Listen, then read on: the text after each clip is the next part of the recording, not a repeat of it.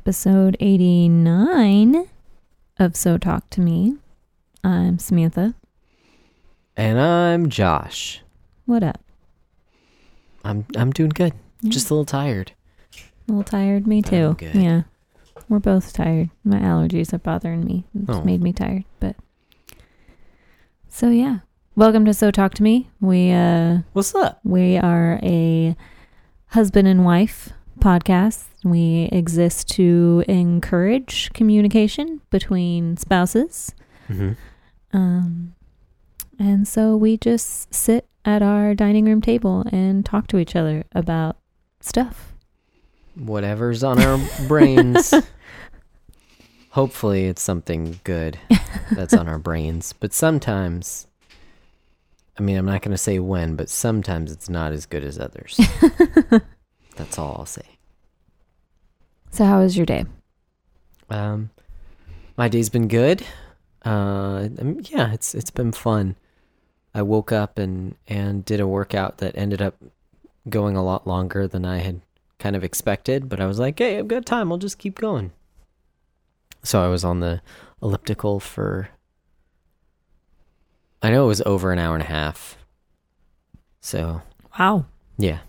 Yeah, I just kind of kept going cuz I was playing my video game while I was on the elliptical. uh, you know, I'd look down because I wanted to do two cycles, so like an hour. And then after that, I was like, oh, I can keep going. Why not? Let's let's just keep going. Let's just see what happens. And then after a while, I'm like, I want to hit a thousand calories. Let's do that. A thousand. Jeez. Yeah. So it was, yeah, yeah. It was somewhere. It was over an hour and a half. I don't know if it was an hour forty-five. Doesn't matter. But once I hit the thousand calories, I was like, okay, we're good. I'll do that. All So- right. So uh, that's part of the reason why I'm tired. Yeah, that makes That's what. I'm saying because that's how I started my day. Yeah, because first it was like I wanted to get a ten thousand steps in, and then that happened. I was like, oh, I'll just keep going. Why not? Then I'll just look at calories. Uh, so that was fun.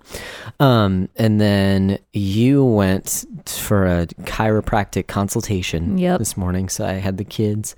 We were hanging out this morning, and then um, a coworker of mine started Taco Thursdays, um, where we check out a new taco place.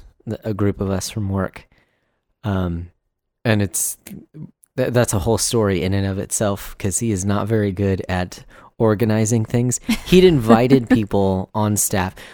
Technically, I'm going to throw him under the bus here for a second. He invited all the millennials on staff because he said he figured it was kind of a millennial thing to do, you know, like try out new new Yeah, places. Because only millennials like tacos. No, but just like, you know, people who are more like hip to the new places around Austin. And so he wanted to get, basically, he wanted to get other recommendations from other millennials about where to go. But word leaked out because the way that he invited us had absolutely no details.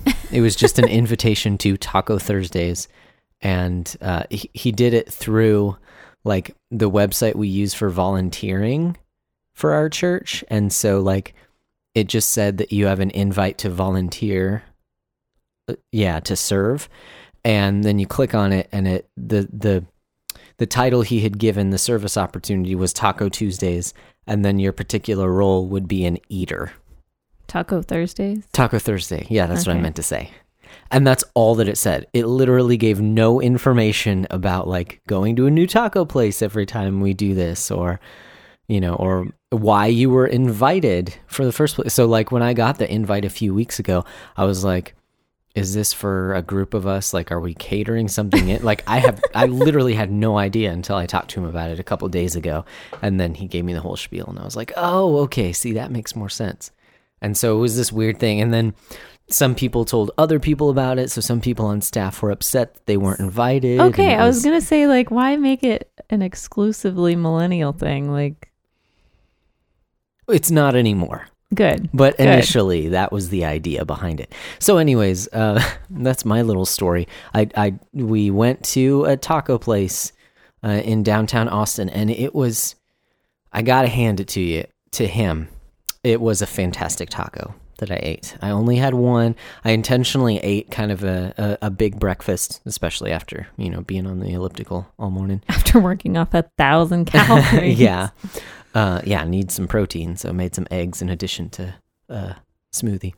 So, um, so I also because I didn't want to like th- tacos are great. I love tacos. Like tacos are basically like a comfort food for me. I can eat Yeah. tacos all the time. Um, but the problem is that I could eat tacos all the time, and so I didn't want to order. You know, the, the tacos are like three, four dollars. I didn't want to order a ton of them. Yeah. You know, I wanted to go easy on it, so I figured I'd just order one. And a couple of the people who were there ordered like chips and salsa and chips and guac for everyone for the whole table. So I was like, oh, okay, yeah, then I'll just order one taco. If I'm still hungry, I'll get another one Mm-hmm. but one taco was fine. Um, and it was it was delicious. It was a steak fajita taco Mm. with chorizo Ooh. and cheese. That really good, like sort of melty yet at the same time kind of solid cheese. I don't remember what it's called. Is it white? Yes. Okay. Mhm. Yeah.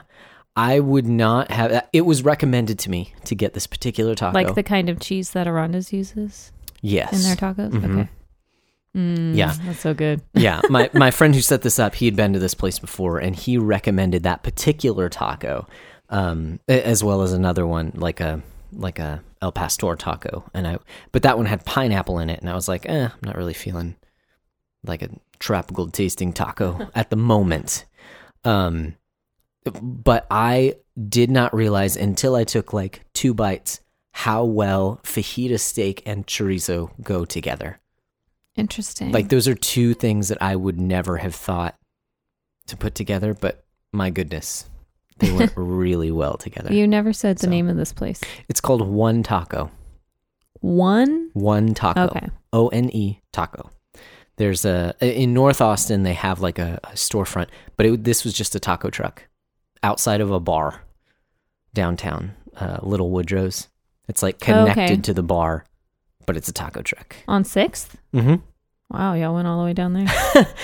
so it's funny um, because one of the people who were invited was like, "That is really far. Like, why do we have to go all the way downtown?" And he, because my friend is, he, he's kind of, I'll just say he's eccentric um, and kind of loud. He was like, "It's only like five miles away. It's not that bad. um, why is everyone freaking out? It's but just on the other side of the down river." there is really annoying. right? And That's traffic was terrible getting There's- back. Yeah. Which is Thursday. crazy. Yeah. One thirty on a Thursday. Well, it's, Thursdays are really bad with traffic, and Thursdays and Fridays are really bad with traffic in That's crazy. That's great. I didn't realize how bad it was going to be. But so sorry, you asked me about my day. that was how my day so started, most of it and was then I worked. spent at a taco place and driving back to work. No, not not most of it, but just a chunk of the afternoon. and then it was preparation for Sunday and getting my teams together, making sure everything was ready on the stage for rehearsal tonight. So, um, and then it was rehearsal. So it's fun. It was it was it was a good day. I'm just I'm just tired. My my Fitbit says that I've taken twenty eight thousand steps today. So I'm just uh, I I like sitting down. This is nice. Sixteen point one two miles. It's fun. I don't know if I'm ever gonna get over that. So we'll. How was your day, New my record. love? Um, it was good. It was busy. Mhm. Um, so yeah, it's today's Thursday, and on Thursdays I watch um my cousin's daughter Ezra, and so have our two kids and Ezra, um, and they're not usually like super crazy, but um yeah they they were a little crazy today Gotcha. um and yeah come to think of it i haven't i think the only other time that i've sat this much that i like i'm sitting now the only other time today that i've sat this much was when i was at the chiropractic office getting my consultation. So, yeah, that kind of tells you how not chill my day was. yeah.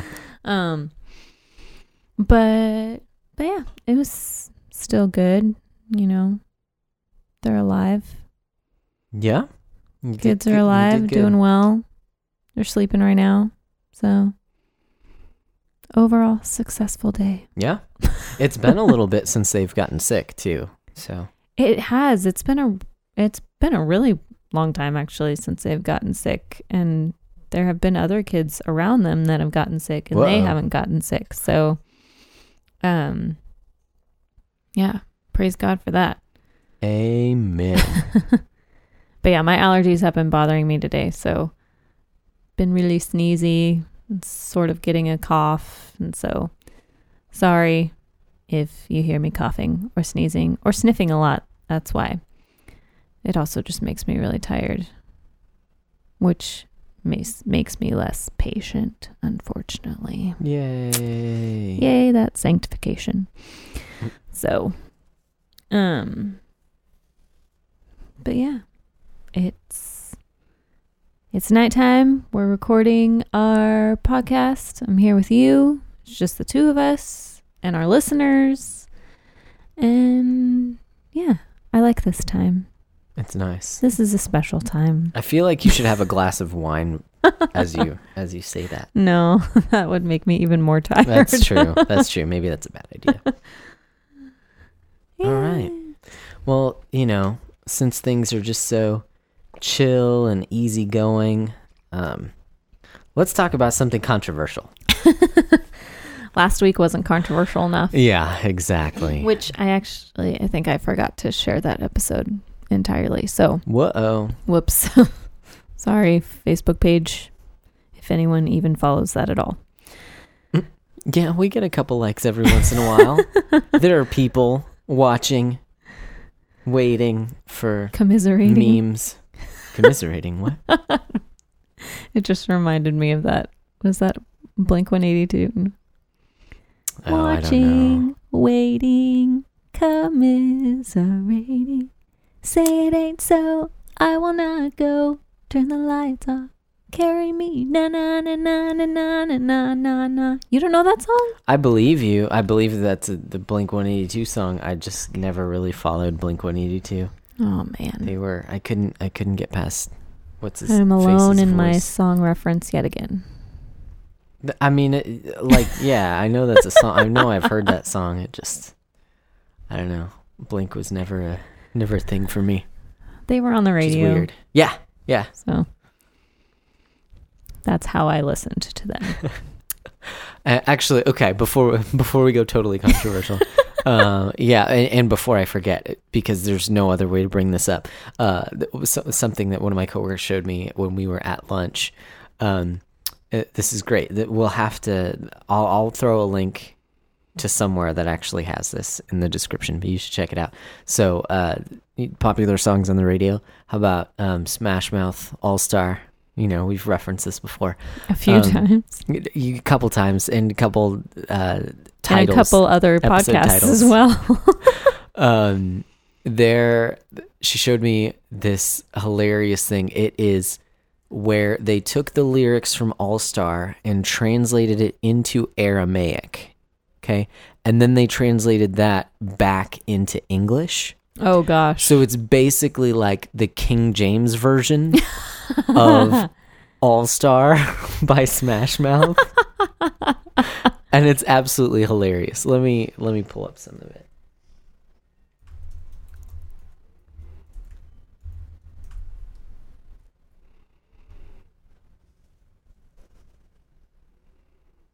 it's not going to be too loud, is it?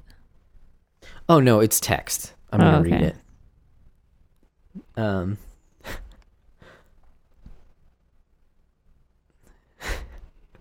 Sorry. Um. Okay, so uh, I'm gonna skip the first couple of this first couple of lines. Um, Why? Are they inappropriate? No, no. Oh, there's okay. nothing wrong, and and it's it's pretty short. I just didn't want to have to read the entire thing Okay. on air. Um, okay, so this is starting off where the years start coming; they don't stop coming. Uh, Behold, the years begin coming and do not cease from coming. Fed unto the axioms, and I fell upon the earth and ran. It was not acceptable, if not to live for the sake of pleasurable things. Your brain increases its wisdom, but your heart increases its stupidity. a great amount to do, a great amount to see. Therefore, there is no difficult problem if we take the streets of the backside. Wow, Smash Mouth actually sounds poetic. Your brain increases its wisdom, but your heart increased it, increases its stupidity. I love that. This is great. So we'll throw a link if you want to read the whole thing. I mean, it's not. It's it's just that was half of it. Okay, it's not the whole thing, but um, it was pretty funny. And I think if you want to laugh, go check that out. Um, popular songs in King James English, and it's funny because she was like, I wonder then how much of you know like the Bible that we read today was actually way more colloquial and way more like chill than we sometimes read it. Does that make sense?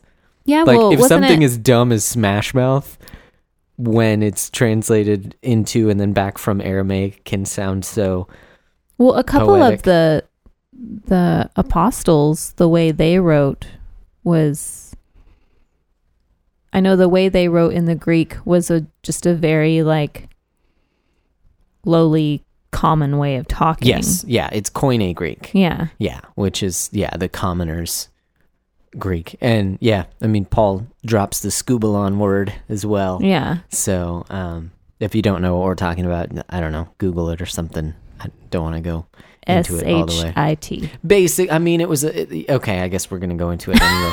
it's a it's a harsh way of saying excrement. Yes. Um, so it would have it would have offended his readers Mhm. basically by using that particular word. So a common, well, not common, but it, basically the usage in English would make sense to to say that word. Yeah. Um, anyways, this is a child friendly podcast, so I'm not going to say it. Even though, you know, full disclosure, I don't mind hearing and or saying that word um, in common parlance. I don't very often in front of people because I understand people can take offense to it. Um, but I don't want to throw an explicit tag on this podcast, so Just for one word. right, right. Yeah. So Not let's talk about women preachers. What a segue. I mean, I guess I don't have to put any, what a any segue. explicit tags on that. Just trigger warning. I don't know. Oh my gosh, can you imagine? What if what if you had to put trigger warnings on podcasts? I That would be crazy. only imagine. It's probably not that far away actually. Before you do have to start like putting trigger in in addition to like little explicit stickers, you're gonna have to put trigger warnings on things. Well, I think don't podcasts that are explicit don't they use Yeah, an explicit mm-hmm. warning? Yeah. Okay. yeah, yeah, yeah. Yeah, that's that's definitely a thing. I'm saying like in addition to that, what if there's just like a trigger? Like this is a triggering podcast. You could Oh yeah. you could be triggered, I don't care. memes and all. But anyways, if you're triggered by p- two people having a conversation, maybe you should chill out a little bit. or maybe you should just listen to us and come to your own conclusions. I don't know. um anyways, no actually we say yeah, we say it's controversial, but probably maybe not to the people who listen to this podcast. I don't know. We'll see. Come like yeah, like I said, just listen to what we have to say and and see evaluate the argumentation. Yeah. It the topic isn't so much women pastors as it is whether or not women are permitted to be in that office. Um I'm confused. What's the difference? well, because we're not talking about women who are pastors. Oh, okay, gotcha. Yeah. that's true. Because that's an oxymoron. pretty much. But we're get we'll get into that. Sorry. Okay. Um well no, I well I want to explain why we're talking about this in the first place. Okay. So um you I don't know if we've have if if we've mentioned this on the podcast before, but um it has come out fairly recently um that there has been a lot of uh, abuse within the SBC. That's Mhm. the Southern Baptist Convention. That a lot of the men in authority have abused their roles as overseers um, in in many ways. Um, but there's been a lot of talk about that, which is good. That should be out in the open. Um, and those men should be should receive the just consequences. So okay, so just to be clear, you said in many ways. Like there's been abuse in many ways. Right. You're specifically talking about sexual abuse and, and or covering up sc- sexual scandal, right? Um, well, there's that, but then there's also just um, just abuse of their authority. Okay. Uh, uh, with I mean finances and um, Has that been rampant throughout the SBC? I mean, th- recently. well, just I'm just I'm collecting all of those within the umbrella of abuse. Okay, okay. I just wanted to be clear because like the sexual abuse stuff has recently come out Yes. within the SBC. Yes. Because you mentioned the SBC, I don't want I don't want to like you know just start throwing darts. Like here's some random stuff that's happened. Like no, this the sexual aspect of it is, Is big has- because that right. has that has been exposed similar to like the way that the Catholic Church had recently been exposed for Right. for similar not to the same extent um, but only similar in that, that those things have. But yes there are other issues of abuse not necessarily particular to the sbc though. As a as a denomination. Anyways i, I just wanted to clarify that. Okay. Um so yes, all of that has been unveiled, which is a good thing. Um but there have been a lot of people, specifically just on social media, calling for a woman to be the president of the SBC um because they think that somehow that would fix the problem of the abuse. And I know Beth Moore has been suggested to be a potential candidate for that mm-hmm. presidency. Um, and so there's just been a, f- a big frenzy on social media over, you know, people wanting that and people not wanting that. Yeah. and just the back and forth of that. Um, so I want to start off by saying that these men who are committing the abuse they need to be held accountable for their actions. Mhm. They need the just consequences. they need to be fired for one. Um Mhm. and what would be best is if they were like put on a list or something that I don't even know if that exists, but like some list that you could go to and see for when, you know, you're trying to hire a pastor that like if if someone is on this list who has committed committed abuse that so you would know and not hire that person. Does that Mhm. make sense? yeah Um sounds like a potentially uh uh uh effective business proposition um abusive pastor list dot, dot com no i'm just kidding anyways, all that to say is that these men have committed grievous sins and they need to be they need to receive the just punishment. Mhm. Um but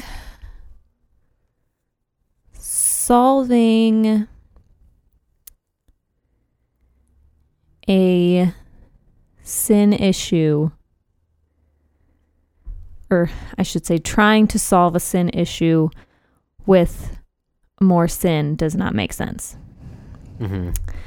Um, and I say, yes, I am saying that putting a woman in that position would be sin because I do believe that scriptures teach that women are not to exercise spiritual authority over men. Mm-hmm. You took a pause there and i was like uh i'm getting a little nervous but yeah What? No, well uh, right after you said spiritual authority because i was like no like women can you know like teach Over other men. women and children right and then you said over men i'm like okay yes completely agree this isn't going to be an antagonistic podcast Is there anything you want to add to that? No, I mean, I, I think that makes sense. I do. Um, I, I mean, I think that's a good point. We haven't quite, you know, gotten to our position outside of saying that, again, clearly we've alluded to it, that we do not believe that the office of pastor or elder, you know, however you divide those, if you see them divided at all, um, should not be held by a women, woman. Um, because it, yeah, because it is exercising spiritual authority over a man. Um, and we do think that the scripture is pretty clear about that. Uh, we'll get into that in just a second, uh, why we believe that. But um, yeah, I, I do think that it, it's a very good point that you're making, simply because as I've like attempted to look into the other side, because I do think there are some there there are a lot of really stupid arguments um, for I was going to say going against scripture, but I, am sorry. I, I, should be a little bit more charitable. There are a lot of stupid arguments for um, for interpreting the scriptures a, a particular way. Okay, um, that would that would downplay some of the things that Paul says, and or just interpret it culturally. Okay, mm-hmm. there are a lot of dumb arguments, but there are a few well reasoned arguments as well. I, I think like what you're saying, it, it is a very um, it's not a very good argument to say that simply because the vast majority of abuse of of the abuse of spiritual authority within the church occurs by men because men are supposed to hold the spiritual authority in the church. Right.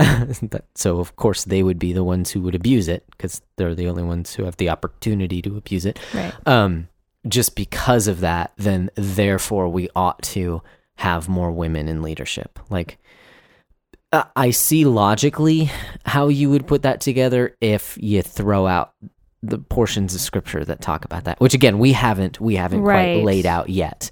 Um, that that's also assuming that women are somehow less inherently sinful than men.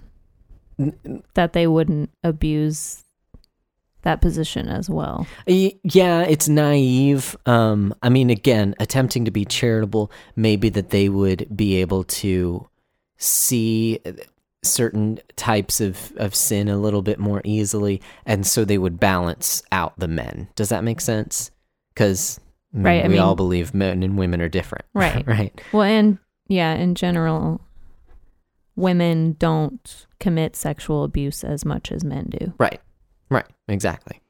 So so if they would if there are more women in in leadership then therefore they would be able to there would be checks and balances in place to prevent other men from doing that. Right. Does that make sense? Again, attempting to be a little bit yeah, charitable here. But the um, actual issue is is that these men were not qualified to be in the position that they were in. Um and so what we need is qualified men, mm-hmm. not women. Right. Well, and this is a whole this is not um, the purpose of this podcast, but I think also the scripture is pretty clear on the plurality of elders. Um, not that every church model needs to be the same, but that leadership within the church I, I don't think was ever intended to be centralized except by Jesus himself. Right. but then he ascended and and you know, uh, he is the head of the church, right? So we don't have in our local congregations we don't have a head. Jesus is that head. And so right. therefore we we you know, uh, I grew up at a church um, that that um, I would say disintegrated in a large part due to the fact that it was all on the shoulders of one man in particular. Mm-hmm. Um, even when there were installed el- elders, um, there there were only a couple that I ever recall. Um, and I, I want to be careful because I don't want to slander the place. It's where I grew up. It's where you know I learned a lot of um, spiritual disciplines. So I don't want to slander the church, but I think one of the huge issues with it was that it was built around one man mm-hmm. um, who was the lead pastor and um, i so i am i am very uh, sensitive to that when I see it in other churches. Centralized Yeah. power within a church is not is never a good thing. Right. Um, but I don't think then, yeah, like you said, therefore we ought to bring in men and women to decentralize power. Like, no, that's not that's not what scripture says. Right. So so with that we can take a look at the scripture unless you, you had somewhere else you wanted to go. No, I wanted to go to the to to the scriptures, Awesome. specifically First Timothy. Is that where you were going to? Yeah, first Timothy and Titus are Right. the two kind of main places. Mhm. Um, I do just want to cut something off before we even kind of jump into it. Is that um, a lot? And I alluded to this earlier. A lot of times these passages are downplayed because they are assumed to be culturally. Um, Influence. Yes, yeah. That and I will say there is I mean the scriptures are certainly a product of their culture right. in that they were written to a specific people at a specific time. But we also believe that God himself inspired the scripture, so Right. it is for all time. Now, some scriptures do address very particular issues, okay? So I'm not saying that that that is impossible to happen, but specifically with these scriptures that talk about the role of pastor and elder and spiritual authority within the church, Paul himself gives his reasons as to why he he makes these statements. So, while there may be cultural influence in in some form and fashion, Paul does not base his arguments on his cultural influence. He actually bases it on other things as we'll see when we get into it. Right. So we need to take Paul at his word and not automatically assume that he was addressing a particular issue in a church. Um, we have to actually look at what he's saying, not what we assume that he's saying based on things that were happening at the time. right. And context is very important. Yes. Um, so we're getting into the First Timothy text, and so some context surrounding this book in general um, is that he's he's writing to Timothy, um, who is in Ephesus at this time, hmm and uh, he's specifically writing to Timothy because there are um, there are some false teachers going on or that that are there in the church at Ephesus. And so he's writing to Timothy to encourage him in in basically correcting those teachers and correcting the false teaching that uh, is going on and some Mhm. behaviors as a result of it. So you see, you see Paul address um, men and women um, specifically because there are there was a lot of division going on uh, in this church at this time. Also, in this time period where they were, um, you know, in Rome, that there were a lot of um, female priestesses in the pagan churches and a lot of um, a lot of female gods that were worshipped Mhm. in that culture. So I hear the argument of lo- a lot of oh it's it's just a Paul's just sexist and he's just saying that because he, it's it's that's how the culture was back then. They just hated women and Paul was just being sexist because he's just a product of his culture. Well, no. Like yeah. the women were actually um yes in, in rome women were treated as property but there were Mm. also um women priestesses there were also female gods that were worshipped um so it wasn't paul wasn't sexist Mhm. um so it's it's very important to know the context of what you're reading. So just wanted to give a little bit of that before we jumped into it. Um Yeah, I, I've read, and the other side of that, though, is that Paul was specifically addressing um, this issue with contentious women because women in this particular area, um, because of the worship of Artemis, that um, women believe that they they were, um, you know, able to do these things in in church. They were able to lead. They were able to. Um, be loud. I mean, basically the opposite of what Paul is saying here, you know, be loud and, and lead within the church. And so Paul was only addressing this specific church because of the things that were happening at the time. And that's why I'm saying, well, no, because Paul never even mentions the, like, yes, it is good to know the context of what was going on at the time, but Paul's argument is not based on, well, your women are, you know, doing these things, and so you need to, you know, make sure that you're that you're uh, th- that they're being submissive. Like that's that's not what he's saying. Um, he actually bases his argument on creation, Right. which is what yeah, which is what we'll see here. Right. Um, so we can't assume too much. Like yes, context is is really good, but we can't therefore dismiss like take context so far that we assume Paul's intentions and dismiss the broad um, application of what he's saying. right. Yeah. Yeah.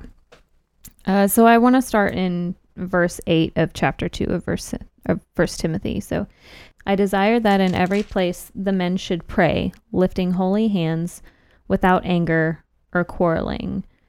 Um, so it's important to note that so he's writing to Timothy, who is an overseer in a church, Mhm. right?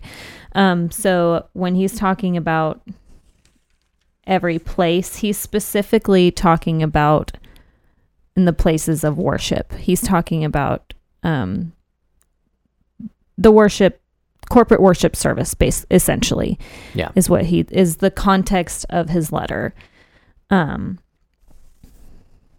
and then in verse nine, likewise also that women should adorn themselves in respectable apparel with modesty and self control, not with braided hair and gold or pearls or costly attire, but with what is proper for women who profess godliness with good works. So Paul's not actually concerned about actual attire or jewelry. He what he's concerned about is the attitude that goes along with that because in this time you showed your status by what you wore. Mhm. Well, I don't think it was just in that time, but yeah. but it it was very how do I I don't know if this is the right word, but like they were very gaudy with how they did it. Like lot of gold jewelry, like it's you know not just like one pretty diamond ring that obviously cost hundreds of thousands of dollars. It was like gold jewelry all over them, like hair and lots of braids. Like it was very elaborate, basically, is what I'm saying. Mhm. Um, which showed your wealth status. Okay. Um, so what he's what he's getting at here is an attitude, not necessarily just clothes and jewelry. Right. Um, and then in verse 11, let a woman learn quietly with all submissiveness. What do you think he means by quietly there? Not rambunctiously. Not Right, like not like respectfully, right, basically. not yelling out in the middle of the service Yeah. while the pastor is preaching, Mhm. trying to correct him or something like that. Yeah. Yeah. Which that would go for men too, that they wouldn't do that to their pastor. Yeah. Well, um, I'm trying to think where else he, he talks about that. I mean, like, when scripture talks about, like, how the the gathering of the saints you know like we we talk about church services that's a simple it's a simple parlance for today but i mean it's it's basically just when the saints gather together to worship god on particularly on the lord's day right mhm. um the, but when scripture talks about that there is order right? There are things that need to be done. Preaching the word, um, sacraments are part of that as well. Like there, there is an order to Right. w- the worshiping God, and and so like, yeah, he's just saying th- th- that we need to learn in learn in an environment that is conducive to learning. Right? It does encourage participation, um, th- like scripture as a whole. Maybe not necessarily this particular scripture, but uh, so so yes, you ought to be participating in the in the worship, but um, it, there's also a level of order that needs to be there as well. So, Right. Anyways, And respect. Yeah. In verse 12, I do not permit a woman to teach or to exercise authority over a man. Rather, she is to remain quiet. For Adam was formed first, then Eve. And Adam was not deceived, but the woman was deceived and became a transgressor. Why did I say it like that? Transgressor. so I think this is really particularly where people become triggered. Yeah. Um well, the next the next verse too, but oh, the yet she will be saved through childbearing. yeah, Well, Paul's just still referencing back to creation and what God had told to Eve. right, right. I'm just saying it, it like you you read it and you can get triggered. You're like, what the heck is going on here? That's all I meant. Um but yeah, so I mean it's I don't think it's um it's very gray Right. what he's trying to get at. Yeah. Um he says that it is it not permitted hmm that a woman would teach or exercise authority over a man. Rather, she is to remain quiet. Now, does that mean that women can't be gifted at teaching or leading? No, I I don't think this has to do with ability. This has to do with role. Yes. And again, I think if you're following Paul's argument, it that naturally comes from what he's saying because he takes it back to Adam and Eve. Right. Like the first man and woman. So so if you follow what he's saying, he says Adam was created first. And and Eve was created as his helper. mm-hmm. She was created after him. So therefore, Adam is in authority over his wife, Mhm. Eve, right? And then and then he talks about how Eve was deceived. When those roles were reversed and the serpent addressed the woman who was not to be in authority over the man, yet she was the one who made the decision. And it was like, don't get me wrong, I'm not saying she was the only one in the wrong there. Like Adam was right there allowing it to happen. Right. Um, he, was he was- being very passive. Right, Mhm. right. And and just letting her take the reins um, in address in talking with this serpent who was saying to, oh, well, you know, God didn't really mean that. And and she was the one who was deceived by the serpent because their roles were reversed. So Paul is talking about gender roles specifically, and he's talking about those roles how they play out within the church context Right. not in not in humanity at large. Right. He's not saying women can never teach men in any context. Yeah, and he's not That's saying true. that all wen- all men have authority over all women. right, right. Specifically in the church context, um, he says, "I do not permit a woman to teach or exercise authority over a man." So it you have to be very careful because because okay we talked about like the reason that we're talking about this is because of abuse Right. right um uh, i think it's it's an abuse of the scriptures to say that women can be pastors because i think scripture like this makes it pretty clear Right. on the other end i think there is also a lot of abuse from the more complementarian side that um that goes too far with these statements Right. Uh, like you said, this is not all men have authority over all women. Exactly. Yeah. Um, this is not a statement on value. This is not a statement on worth or ability. right. Um, th- th- yeah, we. I think that is a slippery. It can be a slippery slope um, that we have to be very careful as Christians not to fall down, not to see a sister in Christ as as less capable than a brother in Christ. That's not what this verse teaches. Right. This verse simply says that there are there is an office of teaching and uh, have exercising authority within the church. That role is to be filled by men. By and as we'll see when we jump to the uh, next verses, that role is only to be filled by qualified men. Right. Should we address that verse 15? I I mean we don't if you want to, but it do, it doesn't really have anything to do with the I guess what we're necessarily about like the authority of I don't know. Yeah, it's just a, a furtherance of Paul referring back to the created order. Yeah. It's actually, I think, I think because he knew that this was going to be a hard word um, that he was expressing, that he put, that he said, verse 15, yes, she will be saved through childbearing if they continue in faith and love and holiness with self control, to actually build up the woman Mhm. who might feel torn down because of this. Hmm. Because only women can bear children. right, right, and And it was through a woman that the Savior came.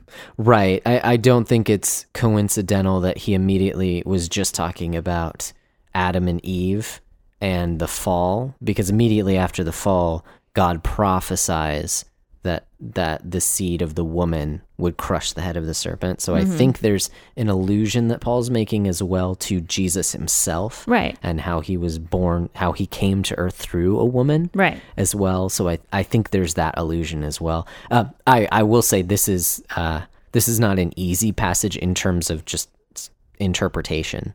Like I'm not sure exactly 100% what Paul is saying here, and that's yeah, that's that's why I said it doesn't necessarily have to do with the role of pastor, although he he is using it here in in that same context. So forgive me if I'm overstepping. I don't know 100% what Paul is saying, but I think there that you can see these certain things.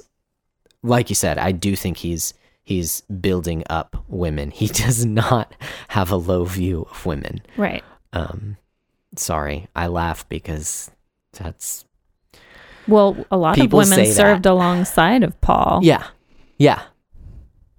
So- Which, I mean, I guess we could go into that of how people will say that women can be pastors because there were a lot of women who were leaders within the church in scripture.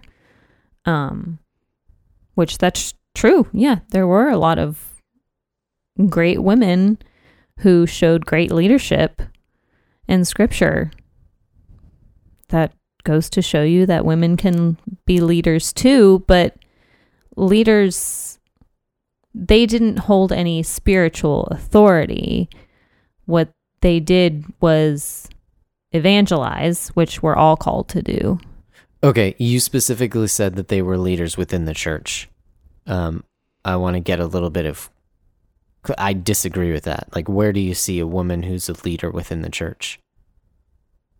I, I think you do see Priscilla, Priscilla and her and her Aquila. husband. hmm How they well in that case they took who who were they talking to? Uh, Apollos, right?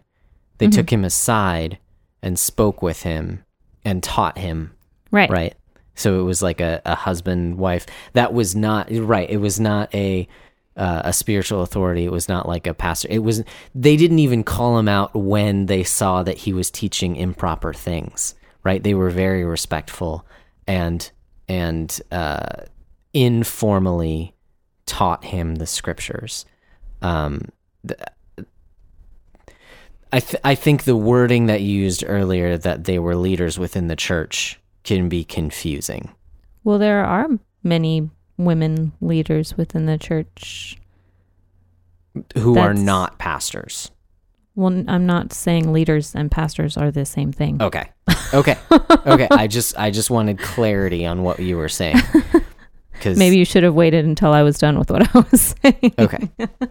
Um but yeah, that none of those women held spiritual authority. I mean, you see in uh I think it is in Titus later where Paul tells women to lead younger women um, Mhm. and teach them.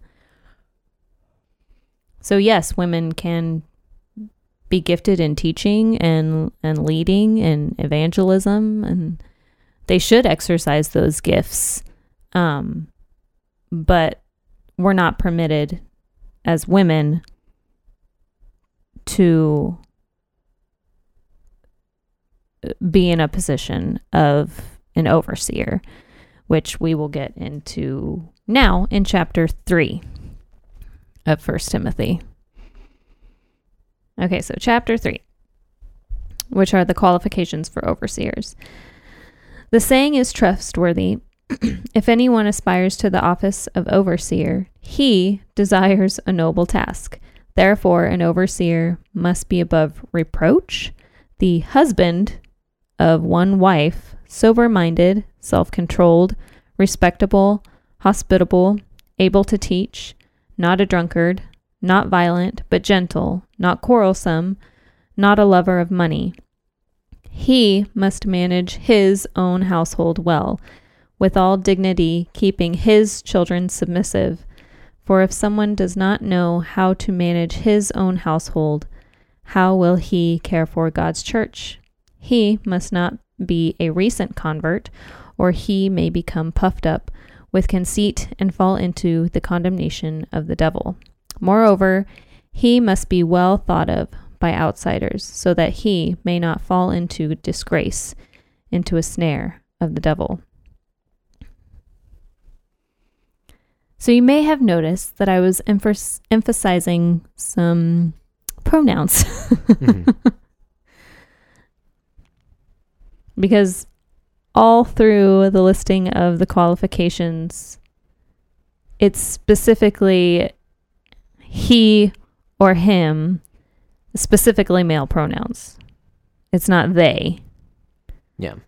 Yeah, I, well, I think um, in addition to that, it does specifically like when it talks about when it does change over to talking about a woman, it is specifically in relation to the man as a wife. Mm-hmm. So it's not even that these are neuter words either. It specifically uses the gender, the male pronoun, and then contrasts it with the female pronoun. Um, I think the other thing about this chunk of verses, and one of the things that makes it hard, especially in our um, in our culture, um, is that this was written from a worldview that it, it, that is complementary to the way that these roles are within the church. It is complementary to, or no, excuse me, it is um, it's the same as the way that it's enacted within the house, the, within the household, within a family unit.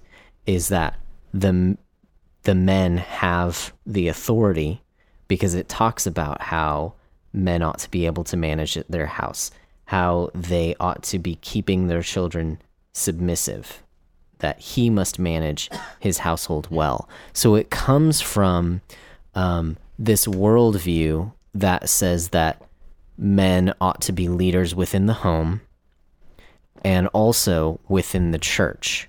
So they they it, it goes together.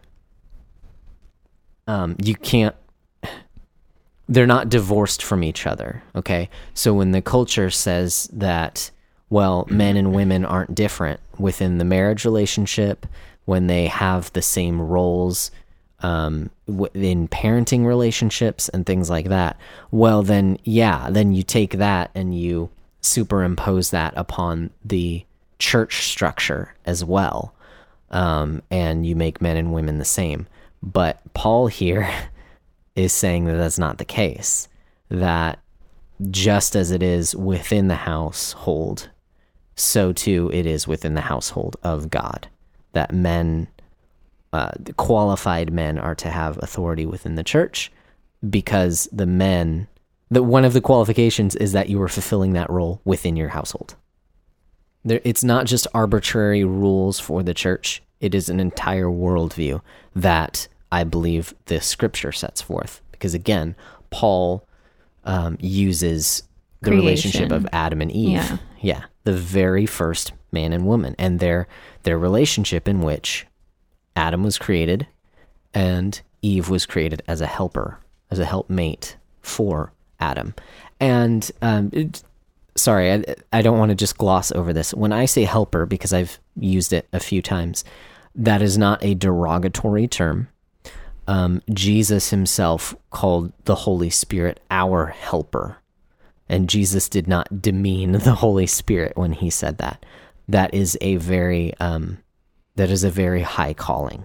Okay, so please don't hear just just because that word, just because we use that word for you know four year olds when we want them to feel like they're a part of something, um, along with mommy and daddy. That's not what th- there is. Th- there is a richness to that word that we see in the scripture. Um, Yeah. that may not communicate as well to 21st Maybe a century More Americans. appropriate word would be ezer, which is what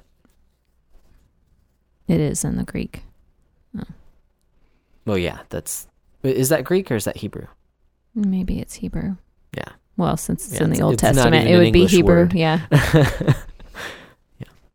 Yeah, so so Titus has some qualifications for elders as well. Um, this is Titus 2 1 through 8. It says, But as for you, teach what accords with sound doctrine. Older men are to be sober minded, dignified, self controlled, sound in faith, in love, and in steadfastness.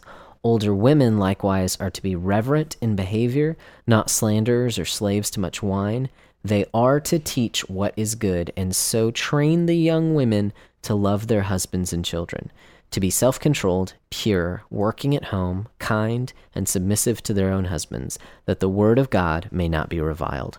Likewise, urge the younger men to be self controlled. Show yourself in all respects to be a model of good works, and in your teaching show integrity, dignity, and sound speech that cannot be condemned, so that an opponent may not be put to shame, having nothing evil to say about us. Um, so, excuse me, I, I guess this isn't necessarily talking about um, uh, about qualifications for elders in general. Um, the reason that I wanted to to to go here in Titus two is simply um, about what we said earlier. Is that the roles within the church are not about competency; they're not about ability. Um, God blesses women with teaching ability as well. Right. And but I wanted to bring up these verses because it specifically talks about women teaching here and it talks about it in the context of teaching other women, right? And children. Yeah. and and children and immediately immediately after that to be self-controlled pure working at home kind it says to be submissive to their own husbands. So even so these are not contradictory things is what i'm trying to say. Women are able to teach. Um, they're able to teach in their own ways right? They're able to teach women and children. Um, and along with that they are to be it, it I mean, it, it's just complementarily, uh, complementarily, right? Did I pronounce that? I don't know.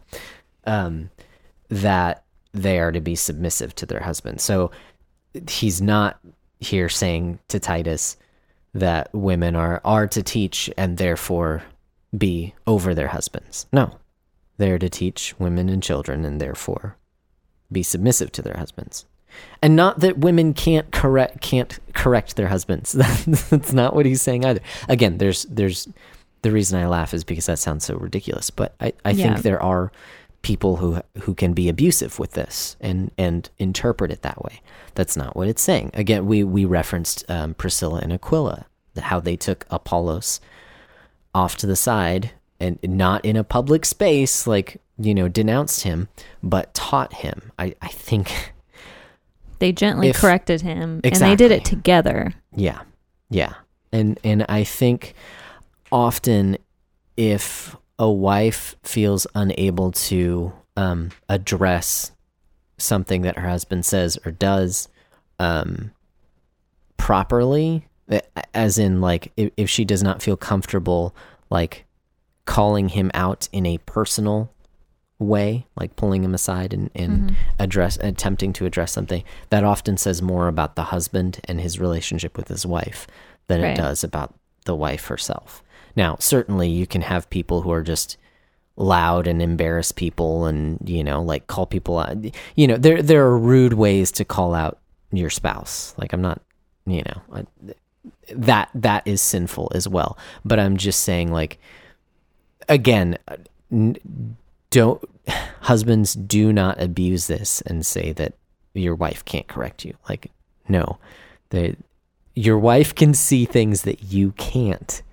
And that's part of the marriage relationship is to make you to sanctify you. Well, Um, and don't use submission as a tool to rule over your wife. Yeah. That's not what submission is. Submission is not her being under your thumb. Um, submission is not uh, doing whatever you say. Um, submission is, I would say, it's not even if the two of you are at an impasse about an issue that she just has to ignore her convictions and go with whatever the husband says. No, I don't think that that is submission. Um, I think that submission is respect, number one. Mm. Um, and submission is a willing a willingness to love and serve and respect your husband Mhm. because of the way that he loves you. That's how submission works. It's not a no matter how your husband acts, you just do whatever he says because you're because he's your husband. That's not how that's not how Paul lays it out in Ephesians. Mhm. Because yes, he talks about women being submissive to their husbands, but he also calls the men to love their wives like Christ loves the church. Mhm. So men love your wives as Christ loved the church Mhm. and submissiveness will flow out of that. Ought to. Yes.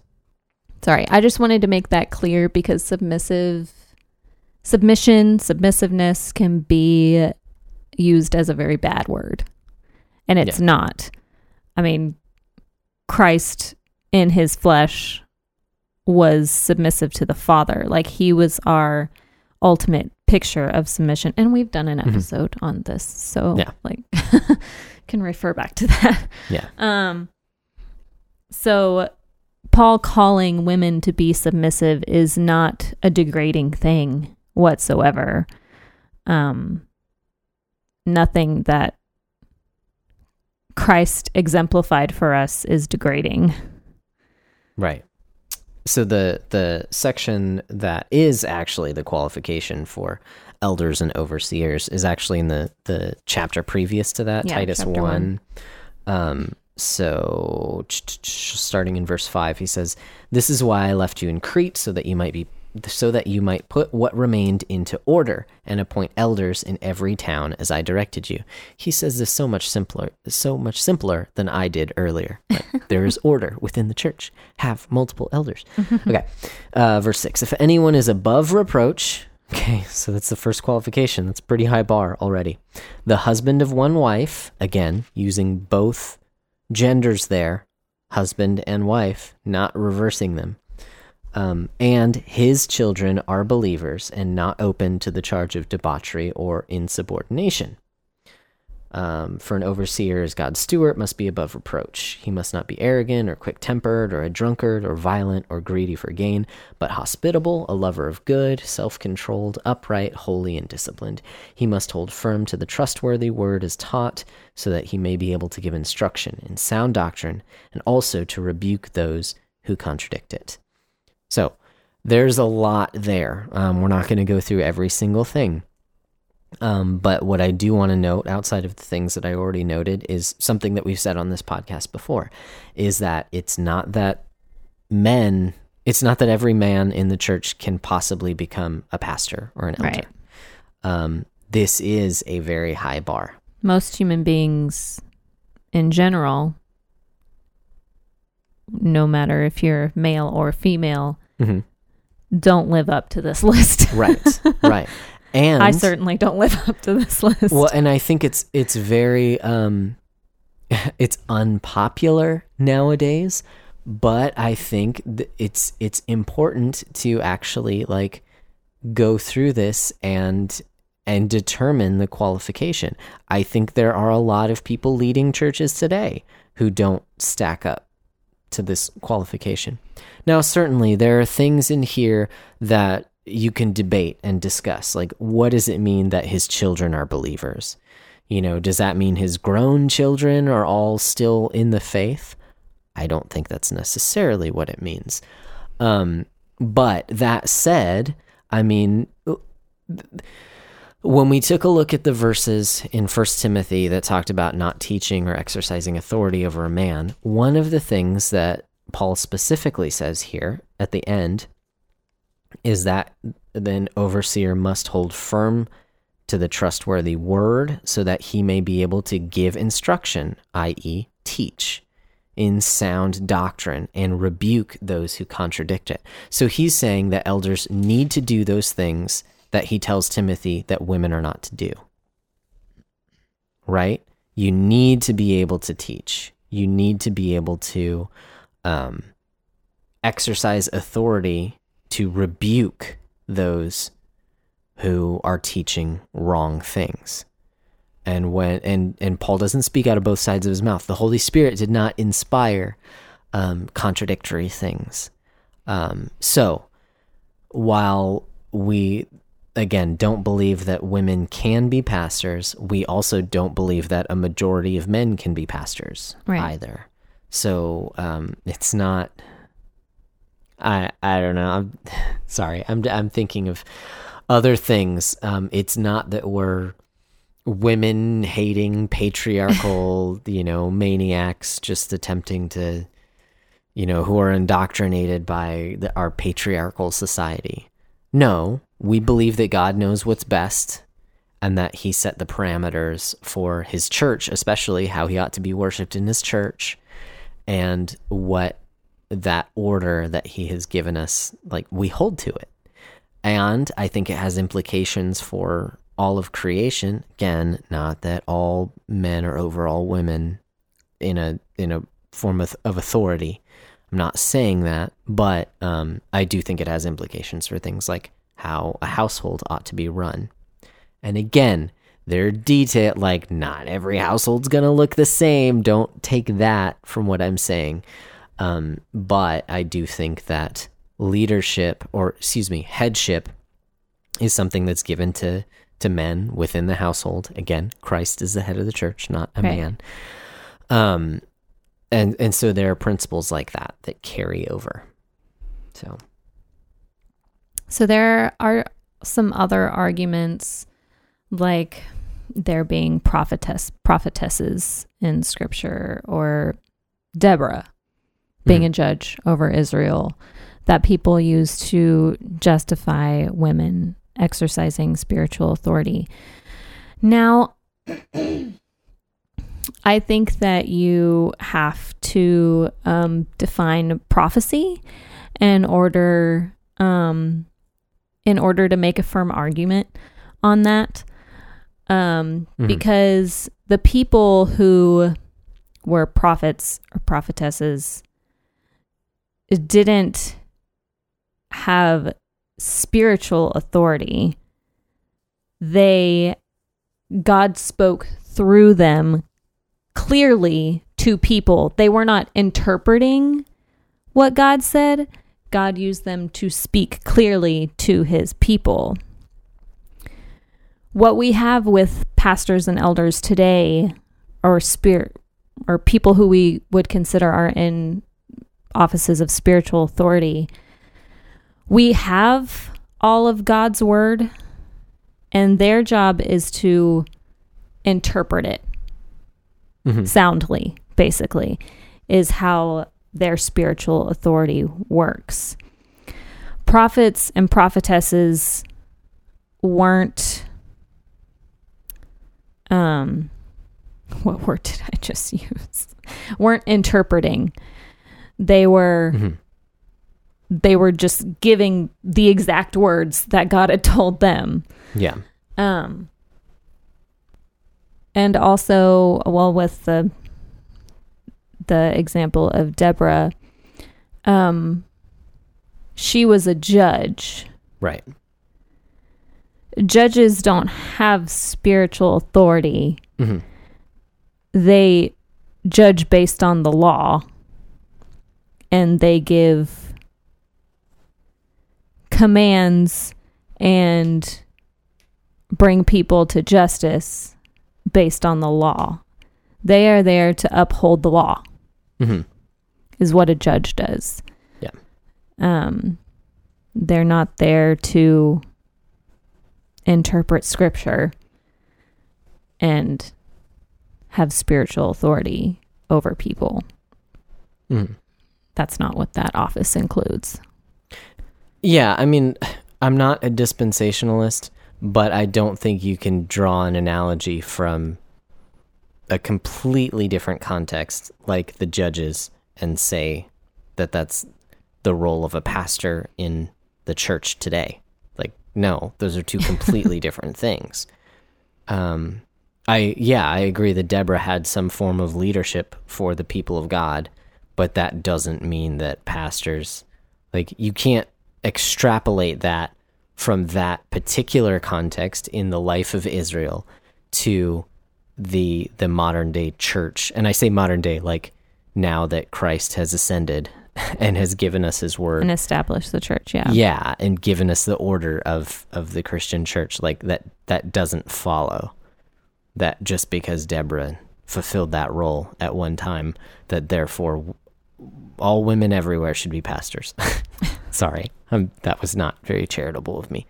Um, th- yeah, that, that is a very extremely uh, thin stretch that you're pulling there. So, especially when confronted with the scriptures that we've read tonight, um, that again I think are pretty clear.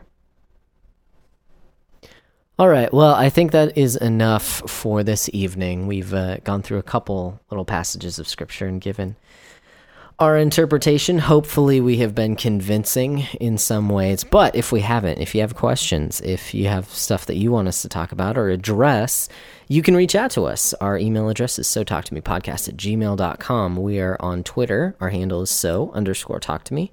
We have a Facebook group for the So Talk to Me podcast, and we're also on Instagram at So Talk to Me podcast. Before we head out for the evening, do you have any recommendations or anything else that you'd like our listeners to hear?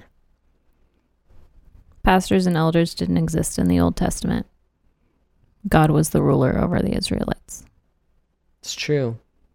He used people. He there were priests though, Yes. mediaries, right? Is that a word? I don't know. I'm tired.